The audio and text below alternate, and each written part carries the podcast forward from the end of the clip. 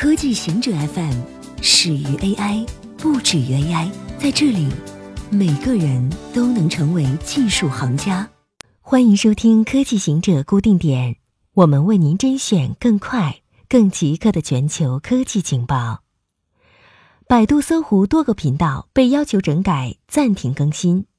中国互联网最高审查机构网信办分别约谈了搜狐和百度相关负责人。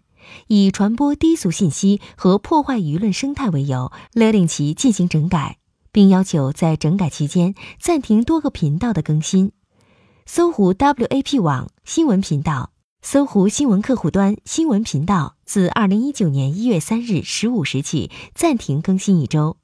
百度手机网页版、百度新闻客户端推荐频道、百度 APP 女人频道、搞笑频道。情感频道自一月三日十五时起暂停更新一周，搜狐和百度表示会严格执行。复兴号将实现时速三百五十公里自动驾驶，连接北京市与河北省张家口市的京张高铁将首次实现时速三百五十公里自动驾驶。目前，中国的高铁由司机驾驶，但自动驾驶将是未来的趋势。中国铁路总公司已在珠三角的网会、佛照两条时速两百公里的城际铁路使用了 ATO 高铁列车自动驾驶。ATO 是一个大系统，包括车站里安装的地面设备、动车组上安装的车载设备，还有在这些设备之间传递信息的通信系统。采用 ATO 以后。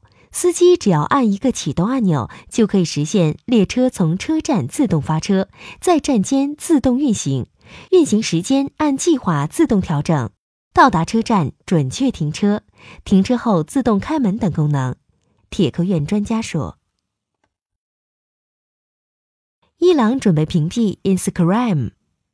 伊朗当局准备屏蔽流行社交网络 Instagram。”最后一个该国网民仍然能自由访问的大型平台，在得到伊朗国家网络空间理事会批准之后，检察官将可以下令屏蔽该服务。虽然官员们尚未对屏蔽达成共识，Instagram 将与推特、脸书、YouTube 一起成为另一个以国家安全理由屏蔽的社交服务。虽然有限制，包括精神领袖哈梅内伊。总统鲁哈尼和外交部长扎里夫在内的政客仍然在继续使用这些服务。鲁哈尼的推特认证账号有超过八十万粉丝。苹果大中华区销售下滑。苹果自二零零七年推出 iPhone 以来，首次在即将公布季报之前发布营收预警。CEO 库克将之归咎于中国市场的 iPhone 销售放缓。中国经济受到中美贸易关系的不确定性所拖累，苹果调降营收预估，引发外界质疑该公司是否遭到中国官员或消费者的惩罚，以帮助华为等中国国内企业的产品。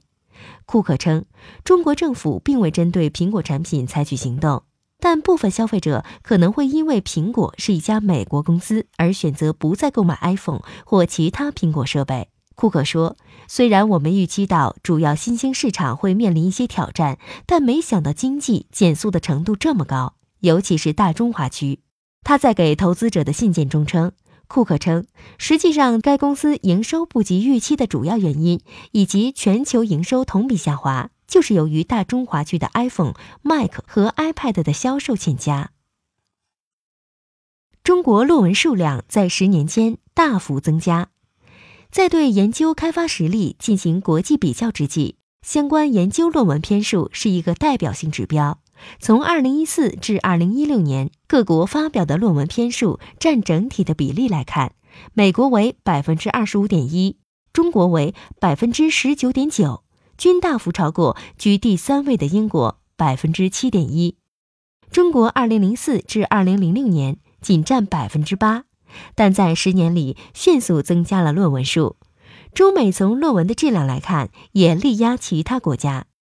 观察引用次数多、被评为优秀的论文数的各国论文占比来看，二零一四至二零一六年，美国为百分之三十七点九，中国也达到百分之二十一点六。中美的研究人才也在明显增加。中国2016年的研究人员数量达到169万人，多于欧盟十五个主要国家的研究人员总和一百六十五万人，与五年前的二零一一年相比，增加了近四十万人。以上就是今天所有的情报内容，本期节目就到这里，固定时间，固定地点，小顾和您下期见。